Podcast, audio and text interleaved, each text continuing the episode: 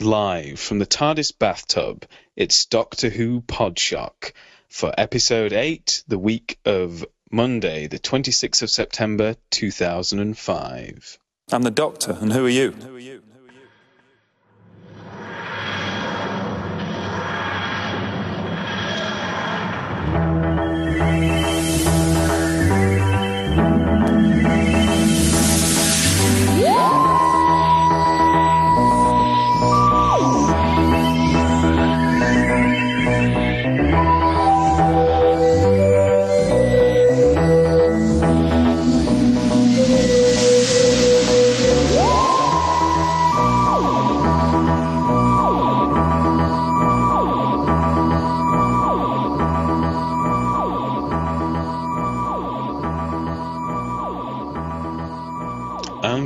back with Doctor Who Podshock. We've got another excellent, exciting edition of Doctor Who Podshock. My name's James Naughton. I'm here today with Louis Trapani as ever. But unfortunately, Hello.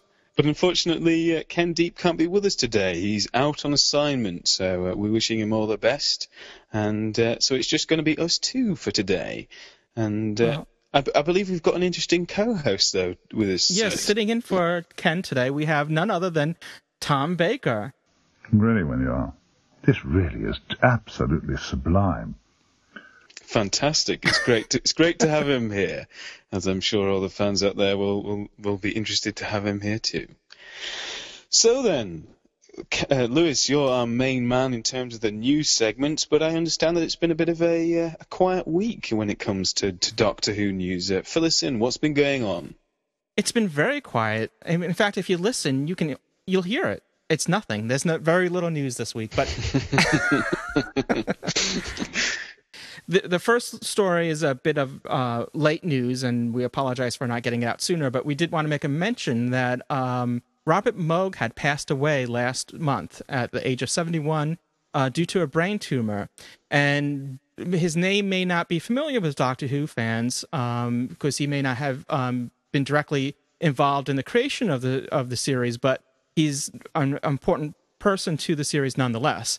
Uh, both he played an important role in, in both old and new series of Doctor Who, and that's because um, he invented the Moog synthesizer, as well as other um, audio um, devices that really gave Doctor Who its signature sound effects and um, sound, overall sound. In fact, um, everything from d- various different revisions of the Doctor Who theme music to special effects sounds to the famous or infamous Dalek sounds, uh, voices rather, uh, were made possible by inventions by Robert Moog.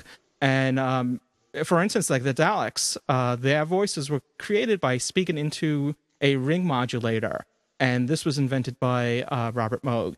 And um, so, if it wasn't for Moog, the familiar Dalek voices that we know and love or despise would might be sounding completely different. Mm, it, it is a sad day. It seems that with every passing week, we're mentioning someone who's famous in the- in the Doctor Who world or someone who's close to, to our hearts. Unfortunately has passed away. So um, uh, you know, it, it's very sad news. And uh, obviously, Robert was an incredibly clever man. I you know I couldn't begin to think of how to build a synthesizer, let alone, let alone one as revolutionary as to to to create the, the amazing sounds and and uh, all the sort of signature music that we've we've known and love of of, of Doctor Who, and I mean, because everybody's sort of uh, taking their own take on it nowadays with with Who Mix Radio over at uh, TriElite.net, which is something that that I love, and I subscribe to the podcast, and I know you do. You do too, Louis. So it, Yes. it, it's it's a very sad uh, sad couple of months. I mean, I, I to be honest, I didn't know about this until I read it on our site. So Louis was the first person who kind of told me about it, really, in a way. So um, yeah, it's it's been sort of very played down in the press, but as you say, quite a few people perhaps wouldn't know who he was. So, but Yeah, nonetheless, it's you know sad news. Well, what we'd like to do is uh, play a clip of uh, some of the behind the scenes of the Dalek voices right now, and um, we'll come back to you in a second. 16 years ago, Doctor Who cashed in on the electronic sound effects, and the Daleks were born. Right, Vera, this is a little synthesizer. It produces all sorts of peculiar noises. but it can also be used to treat speech. And the Dalek voice is obviously an actor's voice that we put through a ring modulator here, and out comes a Dalek. So let's plug it up like that, and you could well be on the way to becoming the first woman Dalek. Let's have a go. I am a female Dalek. I am a female Dalek. Well, they do say that the uh, female of the species is more sinister than the male, and I, I think you're you- right. It sounds like it. Yes, I, I think you've got that off pat. Tell me how you do K9. Yes. Same, same like Same this? principle. Yes. Uh, the actor's voice is fed through a, a, this little device that m- makes him metallic and doggy, if you Yes. like. But the actor does contribute a lot to the dramatic content of Yes. the Yes. of the effect.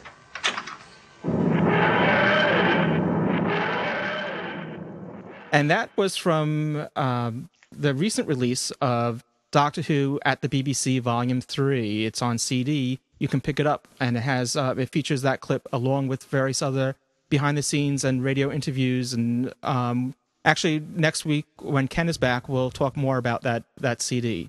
Cool, good stuff. Um, uh, it's great. I'm looking forward to it. So, uh, yeah. Uh, also in the news is the Boston Globe, which is a newspaper, uh, surprisingly coming out of Boston, Massachusetts, New York. How strange. That doesn't Yes. relate at all. Weird.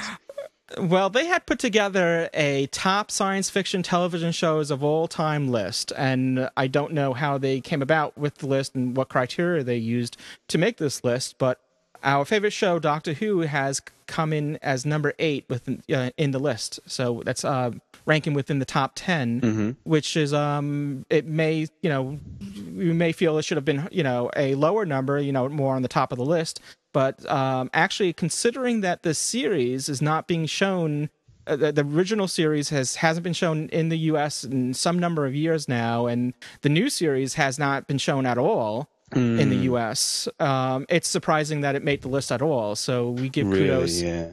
for it to you know making the list and coming in on on the top 10 at that so um, the list is kind of strange on how it's made up. There's lots of um, other shows that are included in the list. Um, everything from Batman, uh, The Man from Uncle, and um, Wild Wild West, and um, you know stuff that's not really strictly uh, science right, fiction. yeah. So, um, so but it's um it's an interesting list nonetheless. And if you want to check it out, go to our site, uh, gallifreyanembassy.org, or go through our back door, podshock.net. And there's links to the article, and you can uh, see all the 50 shows that they rank.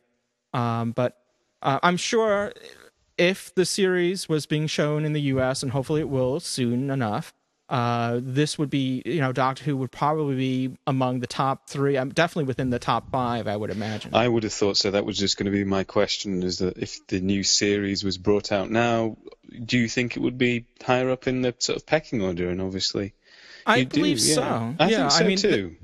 It's interesting enough that uh, the the revision of Battlestar Galactica is there as number two, and if you read the article, they said that um, this was actually that Battlestar Galactica was actually um, seriously considered for number one, and the only reason Hmm. it wasn't was because it was still a newbie show, and because it had newbie status, it Star Exactly. Trek went one Yeah. as number one.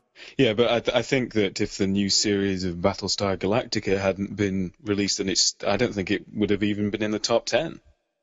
Oh yeah, yeah. The, the original series is down there. I forgot what number, but it is in there. But I'm I'm sure if the new series of Doctor Who was being shown on broadcast television or even on on cable or satellite here in the U.S., it would have gotten because the article, if you read it on when it mentions Doctor Who, it has no acknowledgement of the new series. It doesn't. Um, I don't know who wrote the article. It wasn't the byline wasn't present, um, wasn't there. So um, I'm not sure if the writer even knows that the, that Doctor Who is being produced again.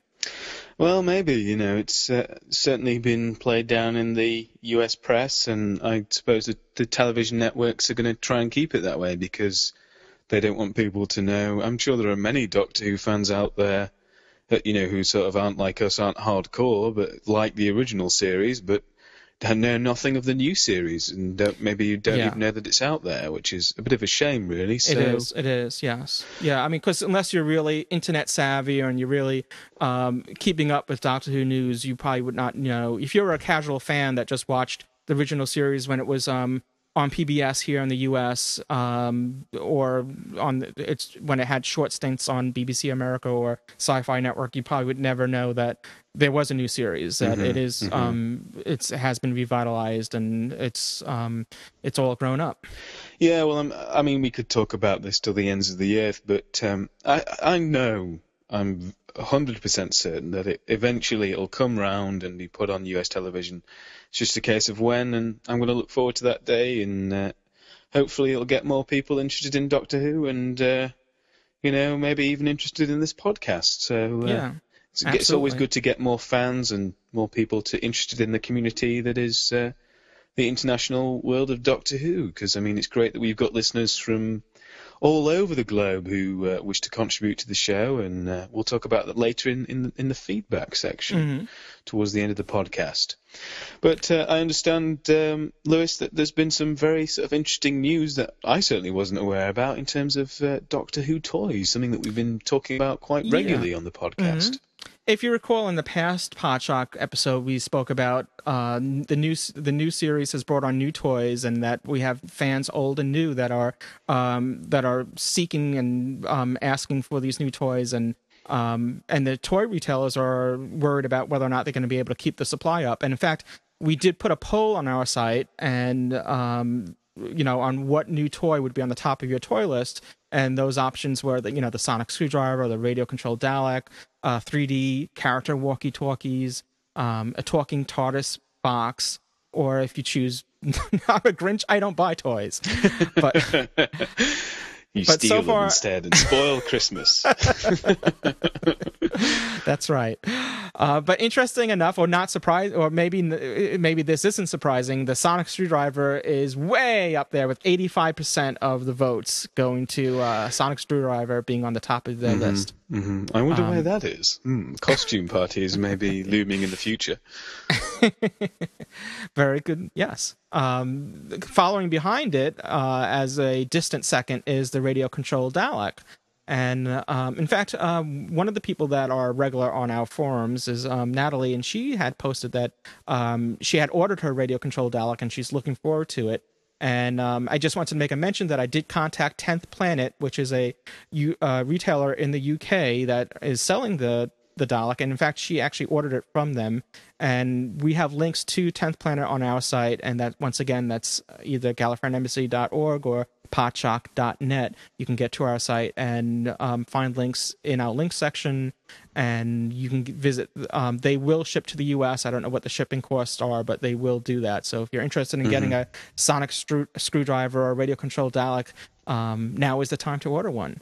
Yeah, well, I mean, I know that there's been a huge demand for them in the in the UK, as- as your the story that you're going to mention in a bit will relate to, because I mean, I know they've been released here for a while, but I ordered my sonic screwdriver a few weeks ago, and I've still not got it yet. I'm still waiting for it, so um, hopefully Amazon will get on over and, uh, deliver it to us. Uh, Sometime soon, and I can do a review of it maybe on the podcast. So, Cool. because Yeah. people it seems to be the one that people are most interested in, other than the remote control Dalek, which I, I guess is more for for the kids. Well, you know, there's an interesting story on um, it- it's expressandstar.com, and um, we'll include a link to it in our show notes for this show. Um, the article uh, is titled "Dalek Set to Fly Off the Festive Shelves," and it's pretty interesting. Um, in you know, they speak of the remote control Dalek being in such high demand, and um, and other Dalek toys, and um, they interview the shop manager there, Craig D- Craig Drescher, um, who said we're selling Doc T-shirts and they're they're exterminate they they are exterminating many other designs and um, they're proving to be very popular and we are glad to have them come and terrorize us.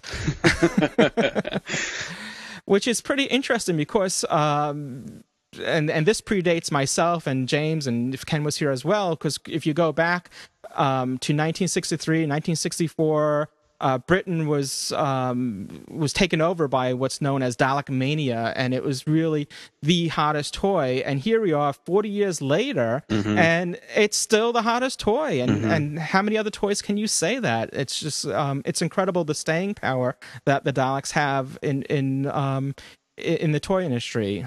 Right. I mean, the only thing that I can think of in recent memory is things like maybe the Care Bears. That certainly wasn't a big thing um, here in the UK, but I understand it was quite a big thing in the US. That there was a Yeah, bit of a Mm-hmm. rejuvenation, and people, you know, fought over these things. So Yeah, but even that I think maybe was the '80s. The Care Bears originally came out. I mean, I, I'm yeah, not a fan, but it's I, not as long as a time. But I mean, they've been I come mean- back recently, haven't they? But even then, it's not as long lasting as uh, as the Daleks.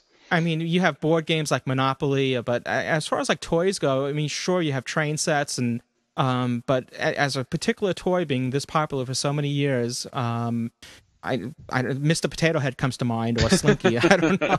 yeah, but it, it, you know, there's always consistently at Christmas time, certainly a toy that's just like wipes everything else out. And although, Yes. although Monopoly and Mr. Potato Head, etc., will be popular uh, forever and probably for as long as we'll be alive, you know, there's always a, a hit toy of the um, of the, the year, and I'm sure that the, that this Dalek will certainly here in the UK will be um, up in the top ten, if not number one. I think of for Christmas time, especially with the Christmas Invasion episode, even though it doesn't really yeah. feature Daleks as far as I'm aware. But Well, you know, it's it's it's a it's a huge nod to uh, both Terry Nation and um, Raymond, um, forgetting his last name, um, who designed the Dalek, Hmm. and um, you know, and the series for uh, um, you know for the popularity of the Dalek, staying um, as village, vigilant as it has been. I mean, it's it's quite an irony when you think about it because um,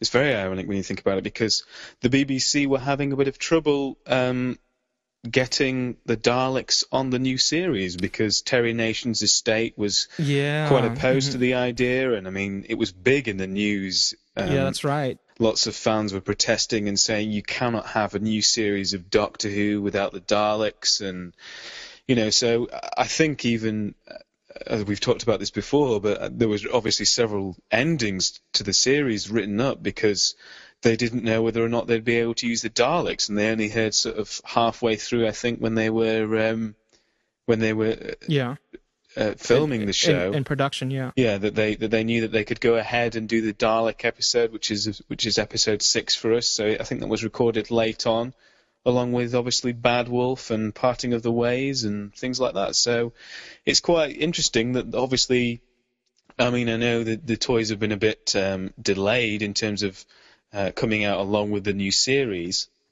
But um, you know, it just goes to show you that perhaps this is because of the fact that they that they were delayed, knowing whether or not they could come out with the Daleks, really. But but there we are. It's, it's all interesting news. It's all interesting news. absolutely. Yeah. Following on from that, actually, I've I've got a bit of, of uh, sort of other news. It's not really Sure. major news, if, if you don't mind me uh, saying so, Louis. Is that um, going along the lines of Doctor Who monsters? You you may remember if you're a particularly hardcore fan of, of the of the Podshock podcast and uh, regularly visit the site, that I, I uh, posted an article on the main page about uh, Doctor Who fan films and where you can find some decent ones Yes. and uh, there's there's a group called uh, Westlake Films uh, here in the UK who are actually very close to me in terms of locality, and uh, they, they've done some fantastic fun films like Star Trek versus Doctor Who, which was the main one that I mentioned in the article and in the in the podcast, I believe. And they've just released a new um, sort of series. It's called the Alton Diaries. And uh, Louis and I have just watched it before the show because Louis hasn't seen it before. And you know, what what did you think to it, Louis? Did you enjoy it? I certainly it's very clever, very creative, and um, it you know it's it's a Doctor Who spin-off where uh, the Doctor is not really featured in it, but it's still funny and it's still connected to the series. Uh, Mm-hmm. you know, anyone that's a fan of the series will certainly enjoy watching this. Yeah, you all the geeks like us will will get all these sort of inside jokes and stuff, and and even if not, you'll get you'll get references. There's references to Terminator and so on, and it's it's all good fun. It's only a, a short film. It's only like I don't know between ten and fifteen minutes Yeah. long. Yeah, So uh, check it out. Uh, we'll post a uh, link to it in the show notes. So, uh, absolutely. Yeah, yeah. just and the- we- uh, um, no, no. Just I was just going to comment. You know that um, you know we were just talking before about um, about Dalek toys and how they have st- stood the test of time. Um, and you can say the same thing about um, fan films. You know, with Doctor Who, it's it's it's incredible that you know the series still inspires you know uh, local filmmakers and um, independent filmmakers to um, you know to produce these fan films that mm-hmm. they ob- obviously have a passion for, mm-hmm. and you know it's great to watch them. Yeah, I agree. I mean, uh, you know, do, do don't just check out the Alton Diaries if you're there. There's, as I've mentioned before, there's a great uh, series Star Trek versus Doctor Who, which is incredibly funny. If if you're from the UK, you'll immediately notice that it's in the style of, of Banzai, a popular comedy show from a few years ago, and also they've got their own um, Doctor Who stories in their own right, where you'll notice the same actors throughout the uh, throughout the set of series because it's it's done by fans and it's they're very well done. Uh, you know, my only real criticism is that they're done in uh, Windows Media format as opposed to to QuickTime. But other than that, they're they're fabulously produced yeah. for mm-hmm. a, a, small independent filmmaker, just a group of guys and who get together for a laugh to do this sort of thing. So. Yeah, check it out. I'm sure you'll enjoy it as uh, as we do here on Doctor Who Podshock. We'll be right back with more of Doctor Who Podshock after this. Stay where you are. So um, now I think it's time for a, a bit of a feature. Um, recently, we, we recorded an interview with uh, a wonderful chap called Tom Dillahunt, and if you know anything about podcasting, he's kind of the podfather in terms of uh, doing Doctor Who podcasts, and uh, we managed to to get an interview with him, which we were very felt very privileged about uh, very recently, me and Louis. So uh, yeah, what are your thoughts on it, Louis? Yeah, it was a delight to have uh, Tom on our show, and um, he, as we had mentioned in the past, he does a his own uh, Doctor Who podcast called uh, Podcast Who, where he features um, Who casts every now and then um, on a regular basis, which um, explores the series, and he does reviews. And I believe I I haven't listened to his latest episode, but I uh, believe it's up to twenty five or twenty six, and it features a review of um, Spearhead from Space, if I'm not mistaken. Yeah, it's he does a great uh, podcast. It's he does quite frequent, regular updates as well. Yes, um, yes. Which is good as, as a Doctor Who fan. I, I, listen to it on the way to work and stuff in the morning, and I, I really enjoy it. Uh, he's, he's, a, very talented bloke and uh, very friendly um, fellow. That and and you know, and he also um, just like our show includes submissions from other listeners, so you know you'll get some takes on other people's point of views. And um, anyway, so we had a chance to interview him, and we're going to play that interview right now. And um, you know, I'm sure that you'll enjoy it, and we'll be right back. Yeah. So we're back with uh, Doctor Who Podshock, and uh, also we're very privileged today to have uh, a guest on the show. We're incredibly privileged to have with us uh, Tom Dillahunt from the fantastic podcast Who. He, he's the man who started it all in terms of uh, podcasting with Doctor Who. So, uh, welcome, Tom. It's great to have you here. Thank you ever so much for being here. Well, welcome, or thank you, James, and thank you, Louis. I mean, it's a privilege to be on your show. It's uh, I'm just glad to see uh, podcasting get out to the Doctor Who community a lot more and a lot more thoroughly than it has been in the past.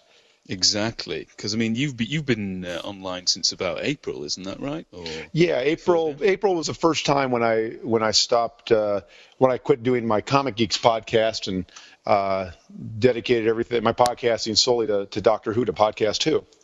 Wow, because that's that's what you originally started out on this this comic book uh, podcasting. How, yeah, how, how, did it work out? Well, it was it was good. I, I what I did is uh, learning about podcasting last December. I figured I've always wanted to do uh, a podcast with, uh, or I wanted to do some kind of show, whether it be cable access TV or even local radio on comic books, because you don't see it out there. And I wanted to find a way to get my my best friend in Milwaukee and I were we've been we've known each other for 15 years and big comic book geeks and science fiction geeks and. Mm-hmm. Uh, with I, we wanted to put something together. Well, we just I decided, to well, I'm going to do it. I'm going to put together a podcast, and it seemed simple enough. And did the research online and uh, put together a, a, name called Comic Geeks, the Comic Geeks, and during that, I was trying to, you know, going through the growing pains, trying to find out how to best hook up. My buddy didn't have internet access at uh, back where he was at in Milwaukee, so uh, we would use Skype, and I'd Skype out to his cell phone to do. We'd talk about our, you know, whatever was going on in comics, like what we picked up that week, what we thought, and other news. And I just could never get a good signal with him. Mm-hmm. And so I decided in the meantime, while I was doing the, my comic picks, well, I'm going to talk about Doctor Who because the new series was coming out. Mm-hmm. Um, and that's always been my passion. So I did a couple of the Comic Geeks episodes just solely on Doctor Who. And the feedback I got from my listeners at the Comic Geeks is, Tom, just go ahead and do a Doctor Who podcast. Why don't you just do one for that? And I said, you know what? I will. And so I started podcast Who, and I think my first episode – was like episode three or four. It may, it may have been yeah, episode three, I think, um, with uh, um, the comic book guys. Charles Dickens, The Unquiet Dead. Uh, oh, no, actually, right, well, right. the uh, for solely for podcast Who, um, I did. You know, I started podcast Who with episode three, The Unquiet Dead, mm-hmm. and just went on from there, and mm-hmm. just dropped the comic geeks completely, and um, uh, just stayed with podcast Who. Wow. Well, we're glad you did. Um, it's an excellent show. Um, I mean, it was good to have you uh, podcasting back with the with the new series airing, and um, you know, getting your take on it and getting listener feedback. Then, and um, you know, you really pioneered the way. But um, but I know this wasn't your first um, foray into Doctor Who. You've been a fan as long as we've been fans here, um, or I should say myself and Ken. Uh, I know you started getting into the show back in the mid '80s as well. Actually, I think the first time I saw it was in on a PBS station in Park, Park Falls, Wisconsin, in northern Wisconsin, uh, back in 1979, 1980 is wow. when I first uh, the first episode I saw. Actually, I do remember this specifically was Sontaran Experiment. It, it's it's uh, oh right. it was that was the first one. Mm-hmm. Uh, a, a, friend of mine uh, two weeks before, a kid I hung around with said, "Hey, I, I just saw this show on PBS, and this guy he he changes faces." And I'm like, changes faces? Like, yeah, I, I saw it. And you know, this this old white-haired guy uh, changing this guy with his curly hair and a long scarf. And I said, and so two weeks later, I, I popped it on after coming home from church. It was always on as soon as I got home from church. I'd have to run into the, you know, in my bedroom, my little black and white TV, uh, cables or stereo cables all over the wall because Park Falls was 70 miles away from my home, and I lived in the middle of the woods. And my brother and I had this elaborate setup so we could pick up the PBS station. I, I wouldn't even take my, my, my clothes off. I think I was 12 years old at the time, and shot in and would and watch the Sontaran experiment. My brother and I like, this is pretty cool.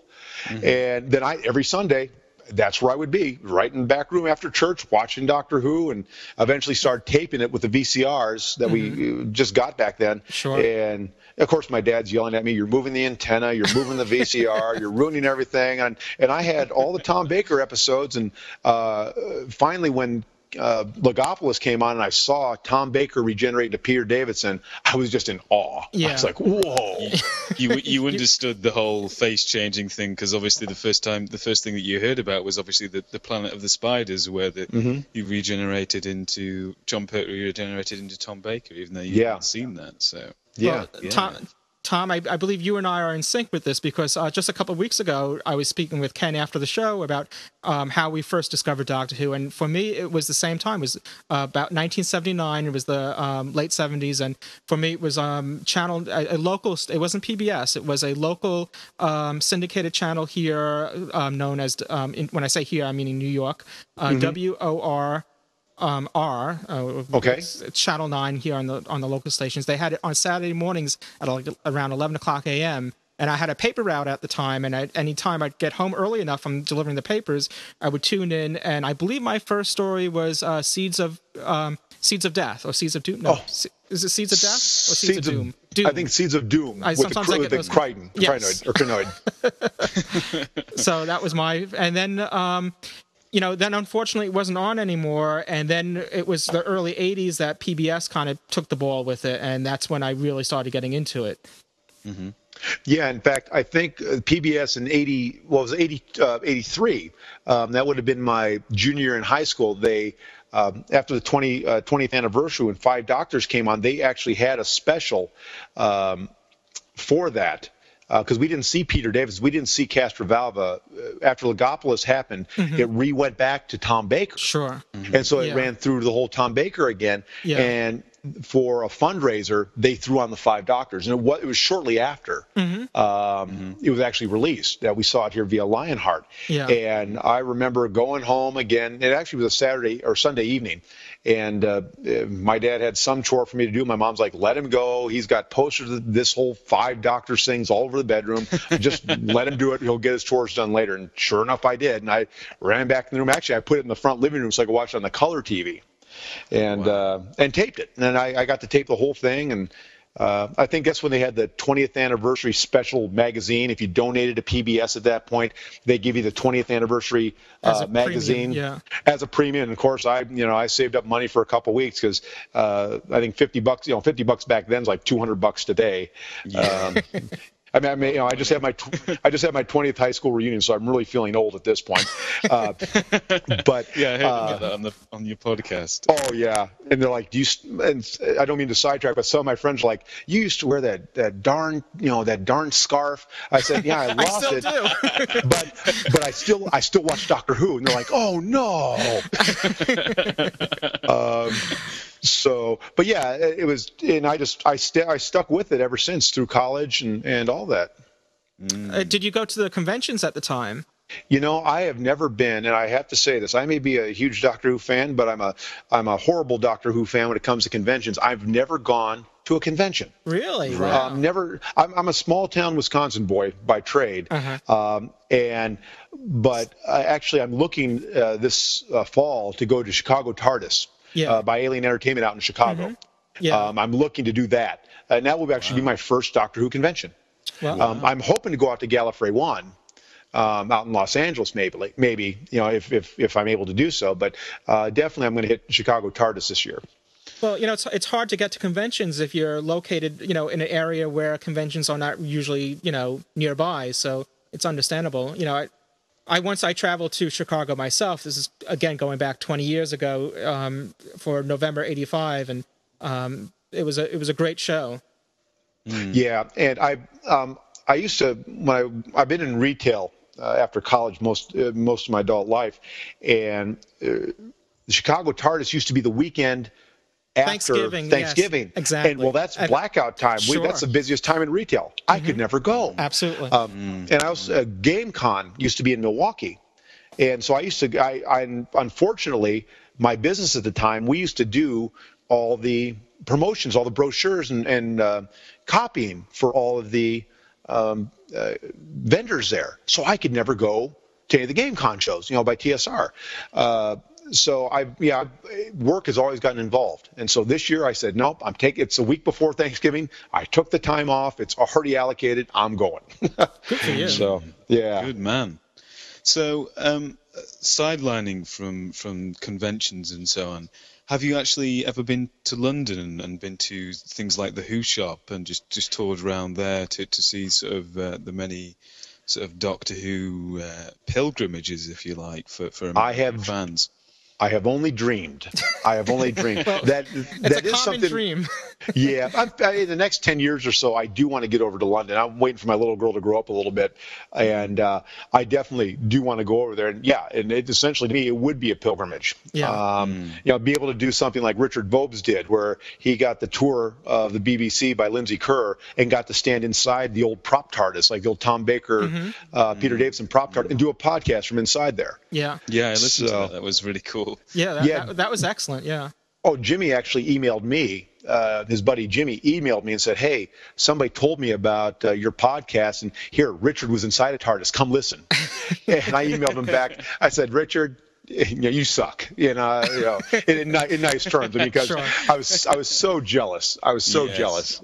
Yeah, well, So- along along the similar lines. I mean, uh, aside from going to the, to the BBC, we've just talked about on uh, on po- uh, podcast uh, seven, Podshock seven. We uh, there are loads of people uh, from New York and all over going to, to Regenerations in, in Swansea, which is a huge uh, Doctor Who convention here in the UK.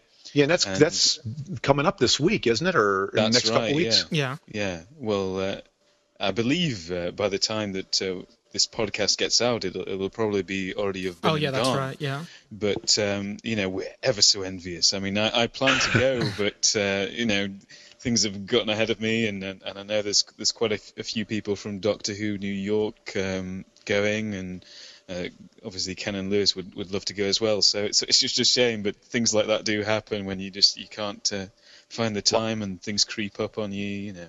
But uh, I believe it's it's it's pretty much sold out anyway. So so there we are. But the lineup's fantastic. Maybe Yeah, we can get a, uh, a group discount to London if Tom, Ken, and myself, you know, we all plan together. Yeah, well, Let, you should- us you let's, come let's talk to the airline, see what we can do.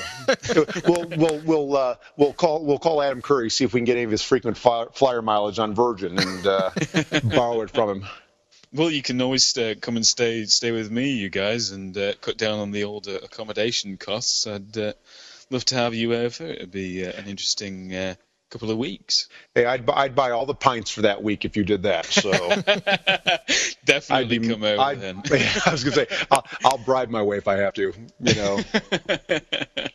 no, honestly, you know, I'd, I'd love to have you guys. I'm sure it's going to happen because we've pretty much got all, all the time in the world, you know, and uh, you know, I'm, I'm sure that your daughter would love to come over, as you, as you say, when she's she's uh, when she gets a bit older, and uh, you know, I'm, I'm sure you'd you'd really love it. I, I certainly, I mean, I live. Uh, Probably between 200 and 300 miles away from from London, so I only get to go down uh, sort of once a year, if that. So, um, but it's a great place to visit. It really is. I always have a fantastic time. Okay, we're back with Doctor Who Podshock. That was uh, our interview with Tom Dillahunt of Podcast Who. That was part one of our interview. Come back next week when we'll play part two, and I'm sure you're going to want to hear it. So, um, so definitely come back next week for that. Before I go to James, I should just make a mention that uh, you can find all the links to Podcast Who, uh, and I believe you can go to podcastwho.com, but all the links will be on our website, um, and that's podshock.net uh, or gallifreyanembassy.org. Check it out. So, James, I'm sorry. Um, I believe you have a review that of a book, a new Doctor Who book that you wanted to speak about. Yeah, I wanted to originally do it uh, last week, but we were having such fun that uh, we got swept away with time. So um, I'm going to go ahead and do it this week. And uh, it's of a, a great book by uh, Jack, uh, Jacqueline Rayner, and uh, it's it's a book called Winner Takes All. Of course, it's it's of the new uh, set of Doctor Who books uh, featuring the Ninth Doctor and Rose.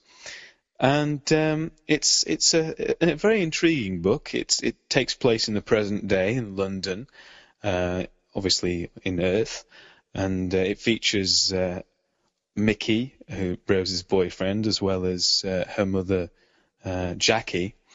And uh, they they just initially stop off to, to say hello to to Jackie uh, to Rose's mum Jackie, but uh, they become intrigued by a particular latest craze uh, where basically it's almost like a lottery where you buy certain things in town and uh, it's just as a, a local phenomenon where supposedly this marketing company is uh, testing out uh, this particular scheme of, of scratch cards whereby you go and buy something and you get a scratch card and you'll scratch it off and you'll win a prize perhaps or perhaps you won't.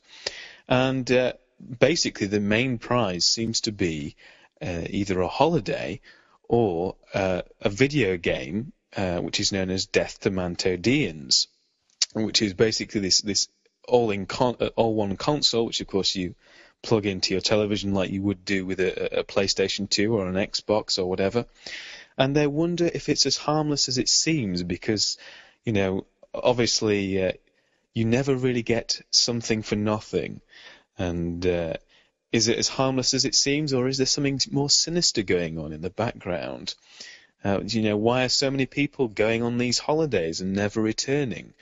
You know, it's it's very very a very interesting book. Um, goes very deep into this sort of uh, alien world and an alien war that's raging on, and uh, these particular uh, group of aliens called the Quevils, who are the sort of mascots of, of this particular scheme in London, who are who look like porcupines, and also these these Mantodeans, who are who are basically almost like giant praying mantises, and they're, they're searching the galaxy for these cunning uh, warlike peoples, uh, trying to uh, dis- establish how they relate to this particular scheme and this lottery.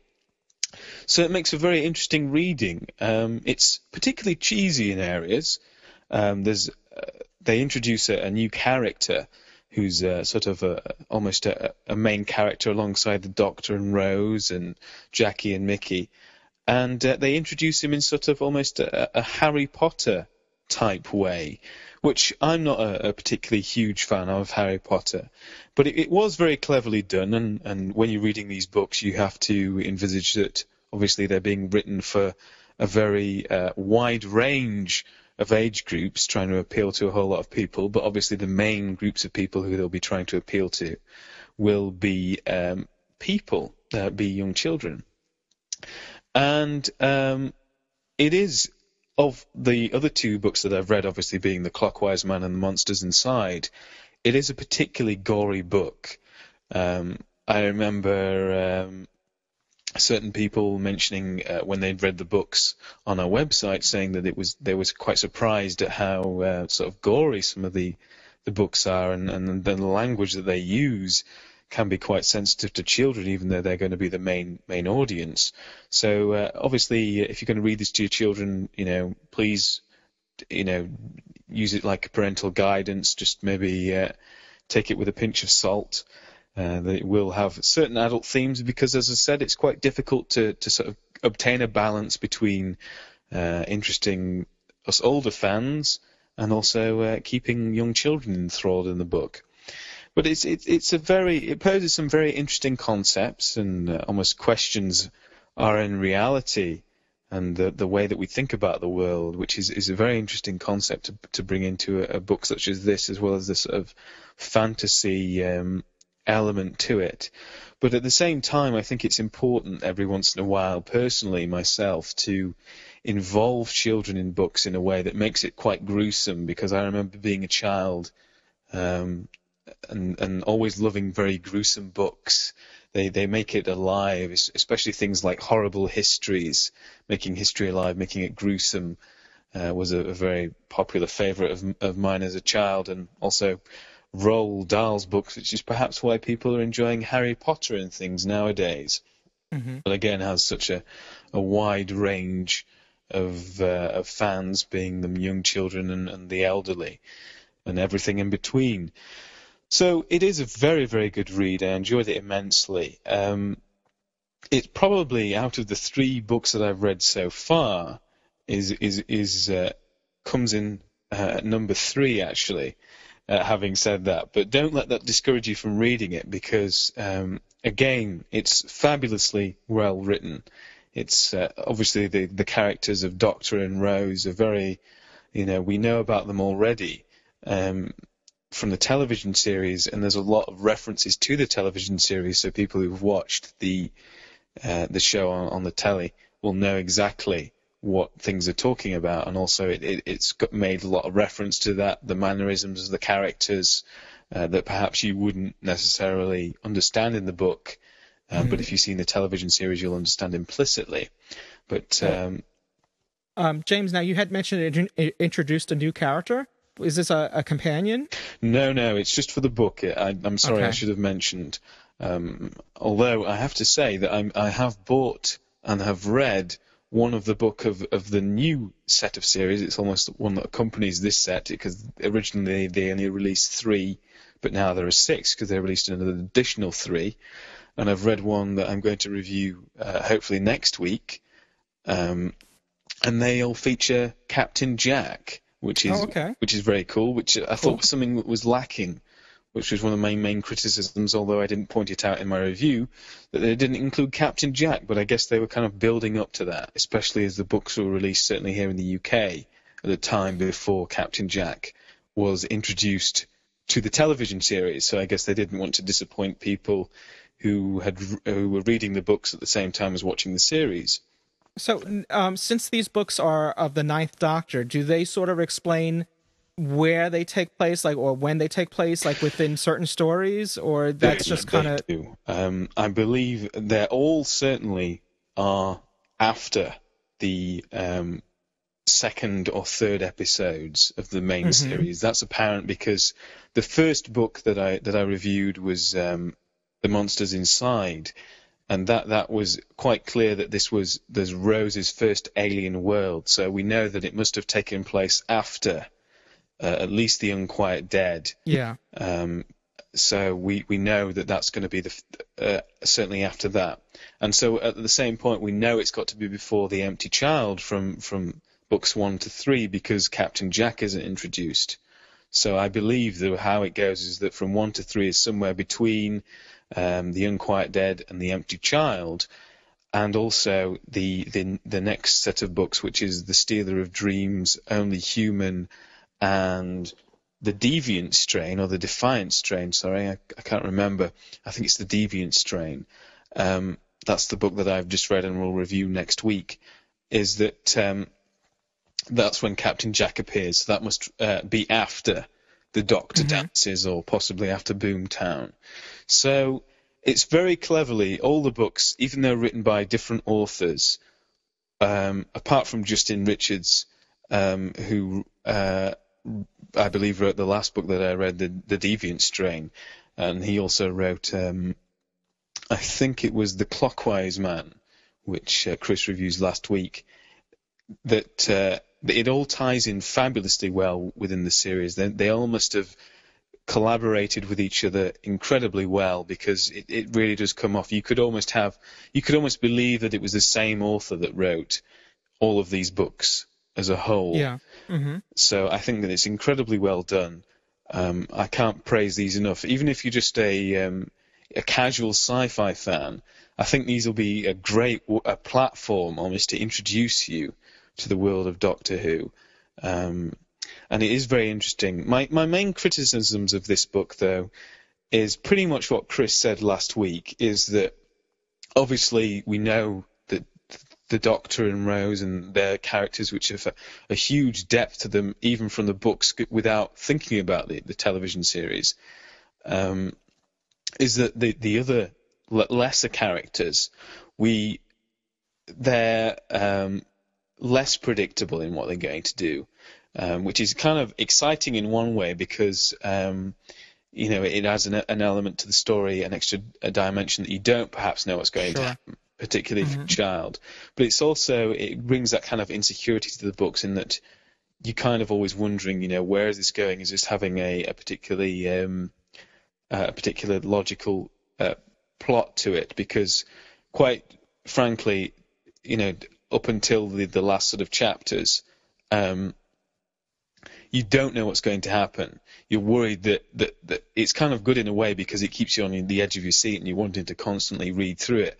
But in a way, it's almost it's kind of bad as well because it means that you get through a book really quickly because because you're you're wanting to know what's going to happen because there's two chapters to go and it seems almost quite frankly, you know, how's the Doctor going to get out of this one? How's how's Rose going to get out of this one?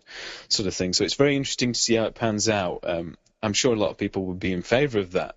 But uh, I, to, I would rather have a larger book with a bit more background to certain characters who are fundamental to each story. Um, and I, it was, to be honest, it was quite well done in Winner Takes All. I just think that it was the style for me that I didn't particularly like um, in terms of the way that, that this this uh, third character uh, was introduced, because it almost seemed for a while that you were that perhaps the publisher had gotten the wrong book mixed up. Um, with uh, with with this book because you, you, you turn over to another chapter and it's just completely different style of writing. Uh, and the, the book kind of deals with this in terms of ha- putting it in a- in italics, and this this third character of Robert sort of introduced in that way and in, in the very sort of as I said before Harry Potterish way. But it kind of threw me off a little bit because um, I wasn't uh, sort of expecting that sort of style, uh, just a complete uh, change of style, something that was thinking completely out of the box. But I'm sure other readers might like this. This is just a, a criticism on my part, but nonetheless, fantastic book, as all of them are, very well written. I think it's going to get uh, three and a half TARDIS groins out of five, if, uh, if um, Chris doesn't mind me uh, nicking his fantastic idea of uh, t- using TARDIS groins for uh, for rating. We really love that. Yeah, I, I, love it too. I think it's it's credit where it's due, Chris. I would have never have thought to, to do that, and I think it's it's great that you, have cottoned onto such an, an obviously brilliant thing, uh, mm-hmm. uh, and I hope that he doesn't mind us using it. Um, so yeah, great book. If you, it's obviously if you've read the other books, it's it's a must for your series, um, and it kind of leads well into the next book, um, the Deviant Strain. Um, which I believe is by Justin Richards. I don't actually have it to hand at the moment, um, but I will. Uh, I'll check that out and uh, do another review of it next week. Hopefully, if if we've got time on Doctor Who Podshock. So uh, okay. stay tuned for that. So we got we got all sorts next week. Well, thank you so much, James. It's an excellent review once again, and um, you, sir. So um, we'll be right back with uh, listener feedback. Before I go, I just want to tell you you were fantastic. And we're back with Doctor Who Podshock. And now we're going to go to our much appraised, well, uh, much, I'm just babbling here, our, our much talked about feedback section. And it's talked about because um, we keep getting feedback from you, which we love, and um, keep it up. So, uh, just as a um, a little preface, if you want to send us feedback, you can send it to Podshock at gallifreyanembassy.org. Or better yet, go to our website at gallifreyanembassy.org or alternatively, podshock.net. And we have a wonderful forum section there. So uh, you can post your feedback and other people can respond to your feedback as well. We're, we'll, we will respond there as well. And um, it, it, it, creates a really great community of Doctor Who fans and Podshock listeners. So mm-hmm. once again, um, go to the forum section. You'll find that on the top of our website, a link to the forum, and um, and and please post your comments. Mm-hmm. So, um, and and speaking of which, Natalie has, um, who is a regular on our forums, has posted a feedback message concerning our last episode, Podshock number seven, and um, she writes this: um, just finished just finished listening to the new episode, and I really enjoyed it. I started listening with episode three, and I will go back and do the first two when I get a chance. Uh, I really enjoyed all of them. Each has seen improvements all around, but the newest one is my favorite so far. The pace of the show is really good, and you covered a lot of different things quite nicely. I really like hearing Chris's review of The Clockwork Man, a very good review, and his rating system definitely rocks. Sounds like a good rating system to adopt um, if he doesn't mind you borrowing it. Keep up the good work, guys. Natalie. So, and in fact, we are adapting it. Chris, do you, you mind? mind? mate? Email us if you do, and we'll, we'll retract that. it's a great system. We all love it, and obviously the fans love it too. The the or the listeners, I should say. Um, so um, good job, Chris, and um, thank you for so much, Natalie, for uh, listening and um, and for con- contributing your feedback. We do appreciate it. Um, in that same thread, we also have um, feedback from Satire Sticks, and uh, forgive me if I'm mispronouncing your name. Uh, um, the message reads um, I just finished listening to Podshock number seven today, and I had one comment. I don't think any of the TV series in the USA now go 24 episodes like they used to. I think they only produce 14 or so like cable. Um, and this is um, a comment going back to our last episode where we spoke about a possibility on why the new series has not been picked up in the US as of yet. And one of the theories is that um, there's not enough episodes in the can, so to speak, to um, to incite a network to pick it up and play it. Uh, because there's only been 13 episodes and um, of the series um, you know that's been produced and maybe they're looking to have like 24 or 20 episodes or something like that to go on you know and maybe they're waiting for season two to be complete before mm-hmm. Mm-hmm. Um, picking it up as an option to show and um, you know it's, it's, still a possibility what um, what this message is saying is that uh, many networks especially on cable like the sci-fi channel will only show well like 10 episodes and call it a season they're doing that with battlestar galactica right now with season two um, and then they just finished with the season finale mm-hmm. this past Friday, and now January they're going to pick up where that left off and count that as another season. So, yeah. I'm sorry, James. It's all right, mate. There's there's also a possibility that I've been running through in my mind is that um, obviously with the Christmas invasion coming through, uh, obviously at Christmas time, it's a distinct possibility in my mind that if statistics is right, if they're only going to produce 14 on cable, then obviously we've had 13 so far, and the Christmas invasion will make it 14 maybe in December or November time, what they'll do, it, the Sci-Fi Channel or whoever, uh, maybe even BBC America, will broadcast the new series of Doctor Who, and then follow on to that the Christmas Invasion. Because in theory they could do that. That would that mm-hmm. would that would work, and it would get the 14 episodes. Or maybe, as you say, they they are um, waiting on. I mean, until they've got enough volume of, of maybe 26 uh, that's going to be 13 plus 13 and, and maybe make it 27 with the, the Christmas invasion. Because um, hopefully that won't be, they could always maybe cut that out if they needed to um, and just have it as a, as a special on the DVD or something. Um, yeah. I mean, and, this could be a decision made by the BBC, you know, where they, because we don't know how aggressively they're, you know, trying to market the new series in the mm-hmm. US, and maybe mm-hmm. they feel compelled to wait until they have more to offer in the US markets I mean, I don't know. Right. Well, you know, I, I, we've talked about this many times before, and I do think that it's, it's really crazy that the BBC has, has very recently. I mean, it's, it's not been out there as, as for long, as far as I'm aware. I've got this fantastic uh, channel, BBC America, on cable and satellite, um, on DirecTV particularly, and they've they've not uh, they've not chosen to showcase their brand new fantastic series of uh, of Doctor Who, which they could do because it's their own channel, which they own, and you know have the rights to it. So perhaps they will do it in the future. I mean, to be honest, I don't really care uh, where it's broadcast.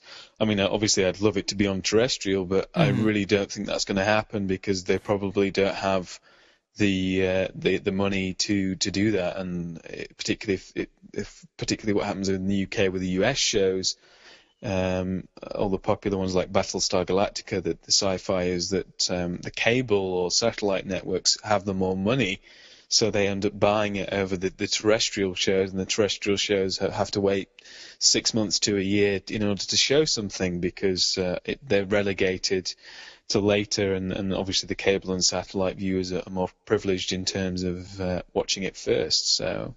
Well, let we me pose uh, uh, let me pose a question to our listeners. Um, I know there's a very popular series that was on BBC America called The Office, and I was watching it, and I I, I was a real hoot. I love it. Um, but I caught it in the middle of its um, run on BBC America, and I know they showed all the seasons there but their seasons are relatively short as well. And I'm just mm-hmm. curious mm-hmm. on whether or not the BBC America waited until um, there was enough to show, or did they show? I mean, did they show it simultaneously as it was in the UK? Or um, I'm kind of curious about that. If they kind of waited until there were, you know, until like all the seasons were seasons were completed and they had, you know, enough to fill their programming requirements. Well, as far as I'm aware, I mean, um, I'm I've not been a huge fan of The Office. I, I must admit the only the only reason for it is is that uh, I've worked in many offices, and uh, I know how true um, it is that uh, that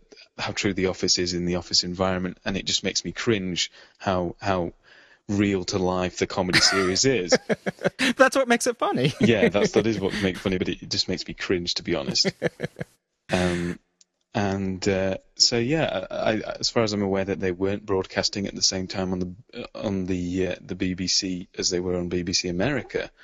Um, probably, but that was that's another example of, of a show that was very popular on BBC America, so much so that there was an American version that was made, much to my chagrin. Uh, I mean, not that the, the, the American version you know, I only saw one episode of it, but um, I'm not saying you know it was bad or anything. I'm just saying just show the real McCoy show, the real British show, and don't you know we don't need to you know make an American version if the real thing is already out there. So that's very interesting stuff uh, and uh, great discussion there. But uh, yeah, as always, uh, with the feedback, do um, do email us. You know all the email addresses by now if you've been listening through. Um, so yeah, but uh, following on from that, um, we've put out a promo uh, a few times on the on the net. It's been on our RSS feed and we've been very priv- privileged to have certain people play it on their podcasts. And uh, I'd like to mention um, a guy called Steve Lacey, who's over in the US. He's actually a Brit living in the US in, in Washington, and he does a, a great podcast called A Brit Abroad. You can check him out at steve-lacey.com. And uh, he very kindly played uh, our promo on on his show. Uh, he's an excellent chap, and uh, I feel that we feel duty duty bound to do the same. So uh, here's his latest promo from from his site. So check it out. Can we say one? One, Two. two, No, it's, we're talking to the people. We're talking to the people. Don't you want to say hello to the people? hello. Yeah. How can you say podcast? Dang, those Brits are podcasting again. That's the fact, Jack! Almost live from Kirkland, Washington, it's a Brit Abroad with Steve Lacey. Hi, this is Steve Lacey from A Brit Abroad. And the builders work fast here. Oh, do you know what? They don't do tea breaks like they do back home. Yeah, it's astounding. Yeah, enough of that. Back to Montana. That was Montana was grand. Do you realize that was the first time? It was, it was kind of interesting when we were in, when we were there. It was like there were guys with like cowboy hats on, and I was like, they get to wear them because they're actually cowboys. Right, yeah. They're not fronting, as the kids would say. Like uh, all, all American companies doing business in the UK. That sort of Or stuff. she she could just do PR for me in a really small skirt for fun laugh. That'd be fantastic. You are listening to a Brit abroad. He's British and he's not in Britain. That that's why it's a good name, see? So come and join this Englishman living in the Pacific Northwest of these United States as I rant, rave, wax lyrical, and play some fine music. You can find my blog on the web and subscribe to the show at www.steve-lacey.com. And don't forget, you can find this and other fine British podcasts at www.britcaster.com. See ya! And uh, yeah, that that's great there. So uh, if you've got the time, check it out. I'm sure you'll you'll enjoy it if you if you like British podcasting. And uh, he, he's a great guy, and uh, he's he's uh, he's in, he's a bit geeky like we are, and into, interested in technology. He, he actually works in IT, so uh, it's it's Cool. very cool. It's very cool. We have a guy here called R. Francis, who's uh, known as Random Smith, and uh, he he sent us an email over um, saying that he played our pr- promo in uh, on Sturgeon's Law episode eight, which is obviously a, similar lines as, the Brit Abroad, uh, and he posted it uh, way back on the uh, 25th, or 24th, I should say, of September, um, and uh, he, he he talks about Doctor Who, and I've listened to it myself, and he says that it's somewhat sap, uh, a sappy advocate that everyone should watch Doctor Who, but I completely agree with him, and he covers it in a in a very great way. And his podcast is known as Sturgeon's Law, which can be found over at uh, www.sturgeonslaw.com. So yeah, check it out. He's uh, he's I've only listened to one of his shows, but uh, it seems very well done and uh, certainly worth listening to. So yeah, check those guys out if you've got the time. And thank you so much for playing our promo and promoting Podshock, and um, we're really appreciative of that. Yeah, we really do. And if you want to, to do the same, then uh, if you've got a podcast, then you'll find the promo over at uh, on our RSS feed, I believe, at the moment. Is that right, Mhm. Louis? That's correct. And um, there's also a link to it on our website as well. Oh, good stuff. Good stuff. Well, I think that So- that about Yeah, wraps it up for the it show. It certainly does, yes. And um, for myself, Louis Trapani, and uh, the fabulous James Naughton across the pond. you flatter me, sir. and unfortunately, uh, poor Ken, who can't be with us today because he's on assignment. Hopefully, he'll be here with us next week. Fingers crossed. yes, and uh, one final word from Mr. Baker. Oh, come on, I can't do that. They're not half-wits you're talking to. Good show. Okay. Thanks for listening, everybody. Take care, guys. Bye Cheers. for now. Bye bye.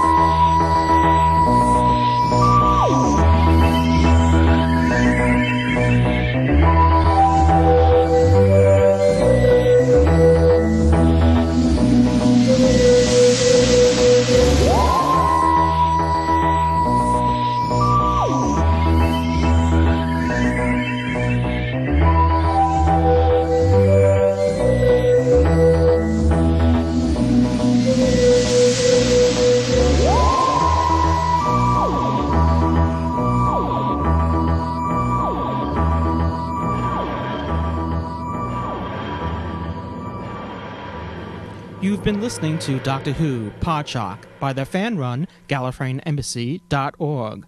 Doctor Who is owned and copyrighted by the BBC. Podshock is not affiliated with the BBC in any way.